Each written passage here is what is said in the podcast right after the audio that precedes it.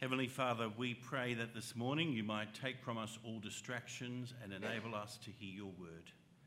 We pray, Father, that your powerful word might do its work in us and that we might be drawn to love and follow the Lord Jesus Christ, in whose name we pray. Amen.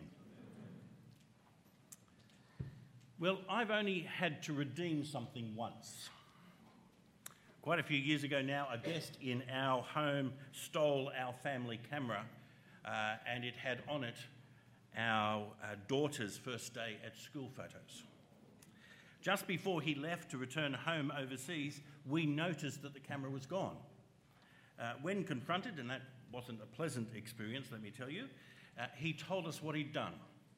He'd taken it to the pawn shop down King Street. It might still be there, he said. We went to the shop, but the owner had paid $50 for the camera, and so if we wanted to get it back, the police told us we would have to redeem it, we would have to pay the price. And then we'd have to get an expert to help recover the photos.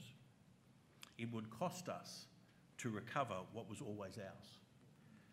Apart from moments like that, the idea of redemption's a strange thing in our culture, but it lies near the heart of the Christian message.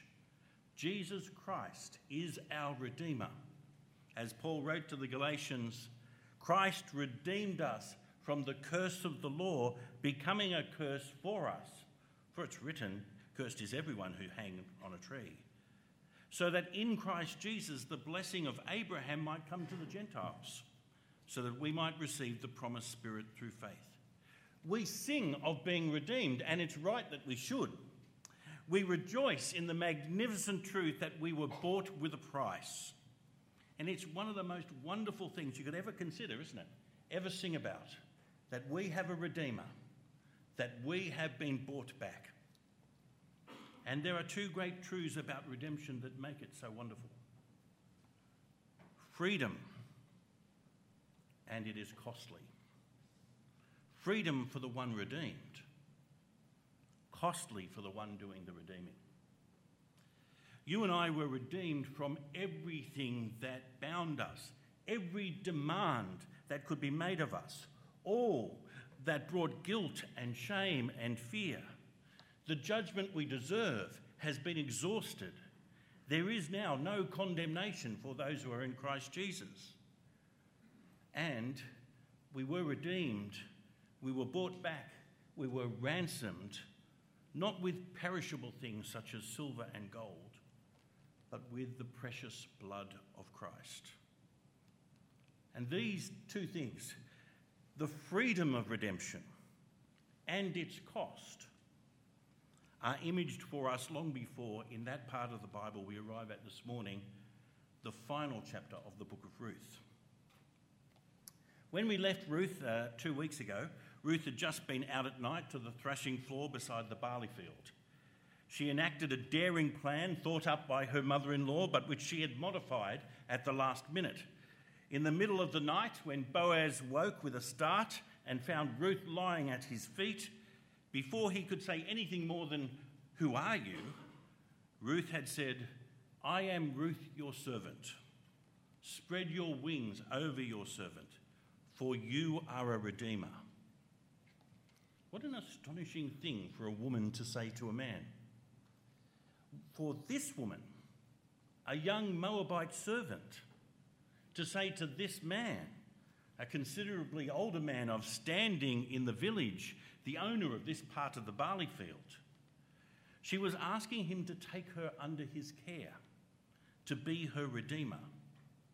Uh, we'd already learned that he was one of those in line to redeem the land that belonged to Elimelech, her father in law, that presumably had passed on to Mahlon, her husband, after Elimelech's death, and then back to Naomi after Mahlon's death. He was one of those charged with ensuring that Elimelech's land was not lost to Elimelech's family. But alone in the dark that night, Ruth was asking Boaz to do more. You're a redeemer. Well, go on then, redeem, not just the land, but me. I don't know how much Ruth knew about the practice of redemption uh, and the redeeming of land in Israel. Perhaps Naomi had explained it all. Or maybe she'd just told her enough to encourage her to make the move, to push the boundaries, and to ask for more. Spread your wings over your servant, for you are a redeemer. We do know that the idea appealed to Boaz.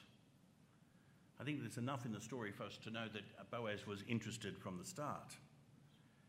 But there was a catch, you might remember.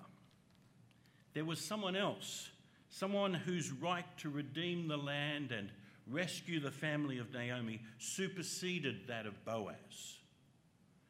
And in his scrupulous integrity that night, still overcome by Ruth's covenant faithfulness, that she should come to him for protection and not one of the young bucks on the threshing floor. Boaz told her everything. And as we left the story last time, Ruth had returned home laden with food, and she was left to await the outcome between Boaz and the other unnamed Redeemer, Mr. So and so, who would come later in the day to take the land and take her. Well, we've already been told that Boaz saw the whole thing as a matter of urgency, so let's hear what happened next in Ruth chapter 4. Now, Boaz had gone up to the gate and sat down there, and behold, the Redeemer, of whom Boaz had spoken, came by. So Boaz said, Turn aside, friend, sit down here. And he turned aside and sat down. And then he took ten men of the elders of the city and said, Sit down here. So they sat down.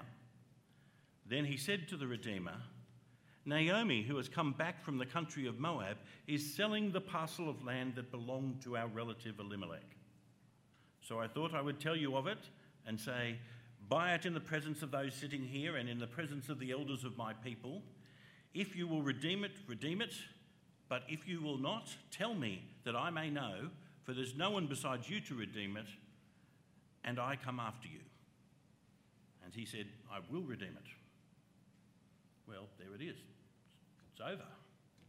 The Redeemer will exercise his right, and Boaz will be left out in the cold. It was too good a deal to let go. He could rescue the family and enlarge his property portfolio at the same time. Since Naomi was unlikely to have children, he can be the family hero without any risk. The inheritance he would hand on in the future would be larger than the one he'd received. It's a win, win, win. Of course, he will redeem it. For Boaz, it's just time to pack up and go home. It's a nice dream while it lasted. But there is no indication that Boaz is in the slightest bit fazed. He's cleverer than he looks, and he knows more than the other Redeemer knows. And it appears he's been working to a plan he's had all along. Drip feed the information, make the bargain look irresistible, and then drop in the complication. The little matter of the Moabite woman, the widow of Mahlon, still of childbearing age, the guarantee that the land wouldn't stay in his possession forever. Then Boaz said, The day you buy the field from the hand of Naomi, you also acquire Ruth the Moabite, the widow of the dead, in order to perpetuate the name of the dead in his inheritance. Then the Redeemer said, I cannot redeem it for myself, lest I impair my own inheritance. Take my right of redemption yourself, for I cannot redeem it. Now, this was the custom in former times in Israel concerning redeeming and exchanging. To confirm a transaction, the one drew off his sandal and gave it to the other. And this was the matter of attesting in Israel. So when the Redeemer said to Boaz, Buy it yourself, he drew off his sandal. See, this this new piece of information changes the picture completely for the unnamed Redeemer. He would have to have spent some of his inheritance to buy the land. He would have to support Naomi and Ruth, as well as his own family, and then on top of that, any children that Ruth might have as his wife. And in the end, it would be Ruth's child who would be brought up in Mahlon's name and not his own who would inherit the land. So his own children will end up with a reduced inheritance in the end. His assets will not have grown, they would have shrunk. If it had just been Naomi, then this would not have been much of a threat. it would have been quite lucrative, really. But not if the deal involves Ruth. Not if he must redeem Ruth too. To act as a redeemer under those circumstances would be costly, and the unnamed redeemer is not willing to bear the cost. So it passes to Boaz. He would bear the cost in order to redeem Ruth. And all through this story, isn't you've seen the silent hand of God directing the action, haven't we? Uh, it might have seemed uncertain at the time. Ruth did not know who would be coming for her at the end of the day, kept looking out the door, I suspect, see who's coming down the road. Boaz couldn't have been certain that his relative would back off so quickly and leave him as the Redeemer.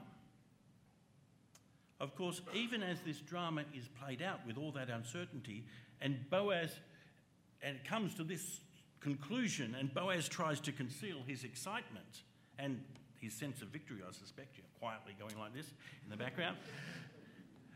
We who read this are aware that the outcome of these negotiations was never in a doubt for a moment. Then Boaz said to the elders and all the people, You are witnesses this day that I have bought from the hand of Naomi all that belonged to Elimelech and all that belonged to Chilion and Mahlon. Also, Ruth the Moabite, the widow of Mahlon, I have brought to be my wife, to perpetuate the name of the dead in his inheritance, that the name of the dead may not be cut off from among his brothers and from the gate of his native place. You are witnesses of this this day. Then all the people who were at the gate and the elders said, We are witnesses. May the Lord make the woman who's coming into your house like Rachel and Leah who together built up the house of Israel. May you act worthily in Ephrathah and be renowned in Bethlehem, and may your house be like the house of Perez, whom Tamar bore to Judah, because of the offspring that the Lord will give you by this young woman.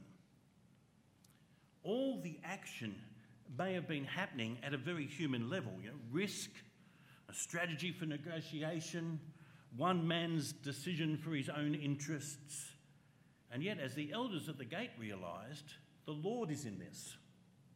He is accomplishing his purpose, just as he did in the past with Rachel and Leah, amidst all the machinations that went on there. As he did with Judah and Tamar, and that pairing was far from straightforward either. Last time we met, we spoke about the messy bits of life, and in each of these cases, there were very messy bits just as in the story of Boaz and Ruth. But the Lord was in this, unfolding his plan. And so the story comes to its great climax. So Boaz took Ruth, and she became his wife, and he went in to her, and the Lord gave her conception, and she bore a son. Then the women said to Naomi, Blessed be the Lord, who has not left you this day without a redeemer and may his name be renowned in Israel. He shall be to you a restorer of life and a nourisher of your old age. For your daughter in law, who loves you, who is more to you than seven sons, has given birth to him. Then Naomi took the child and laid him on her lap and became his nurse. And the women of the neighborhood gave him a name, saying, A son has been born to Naomi. They named him Obed. He was the father of Jesse the father of David. Now, these are the generations of Perez. Perez fathered Hezron, Hezron fathered Ram, Ram fathered Amminadab, Amminadab fathered Nahshon, Nahshon fathered Salmon, Salmon fathered Boaz, Boaz fathered Obed, Obed fathered Jesse, and Jesse fathered David. Blessed be the Lord, the women proclaimed. God had provided Naomi with a redeemer. She'd lost everything at the beginning of the story, do you remember? She believed she'd returned to Bethlehem empty after her time away at Moab. But through the covenant faithfulness of her daughter in law and the kindness and shrewdness of Boaz, the Lord had provided Naomi with a redeemer. This little boy, born in Bethlehem. And the wonderful joy that bubbles up through these verses is the joy of freedom and hope because she is redeemed. As one writer puts it, the family of the promise was preserved not by the heroic exploits of judges or military leaders, They were just part and parcel of the chaos, really, bringing temporary relief for the children of Israel. No, not by the heroic exploits of judges and military leaders, but by God's good hand using ordinary people. And all of this is just background. Wonderful, smile inducing background, but still just background. Because those very last verses push us forwards to something far greater, don't they? Boaz bore the cost of redeeming Ruth, something the unnamed Redeemer was not willing to do. And in doing so, he accomplished freedom and hope for both Ruth and her mother in law Naomi. But it was a sign of something more. In David the king, their great grandson, yes, but in something far more powerful and far more glorious through another boy born in Bethlehem. The Ruth and Boaz story is really only a miniature. The cost that was borne was real, but not devastating. The freedom that was won for Ruth and Naomi was real too, but fleeting. As was all too tellingly played out in David's life, the real problem from which we need to be redeemed persisted.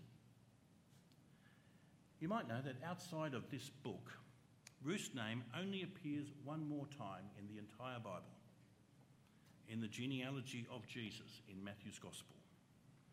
The descendant of Boaz and Ruth who would act as a redeemer not just for one other, but for all who come to him in faith. And the redemption he accomplished brings glorious freedom, not just from the physical uncertainties faced back then by Ruth and her mother in law, but from everything that could stand against us. Because of what Jesus accomplished, there is no condemnation. Nothing can separate us from the love of God. Nothing to fear and everything to look forward to. Redemption beyond anything we could ever have imagined. And we know how secure it is because of the astonishing cost of it the precious blood of Christ. True redemption is costly, but it brings real freedom. If Ruth and Boaz only knew what would be the long term consequences of those negotiations at the town gate. But we know. And it is quite simply the best news in the world, isn't it? Shall we pray? Father, we want to thank you that you have provided a Redeemer. We thank you for the Lord Jesus, who bore the cost so we might be set free. Will you help us to live as the redeemed, to rejoice in our redemption, to be those who proclaim his name to the ends of the earth? For we ask this for his glory.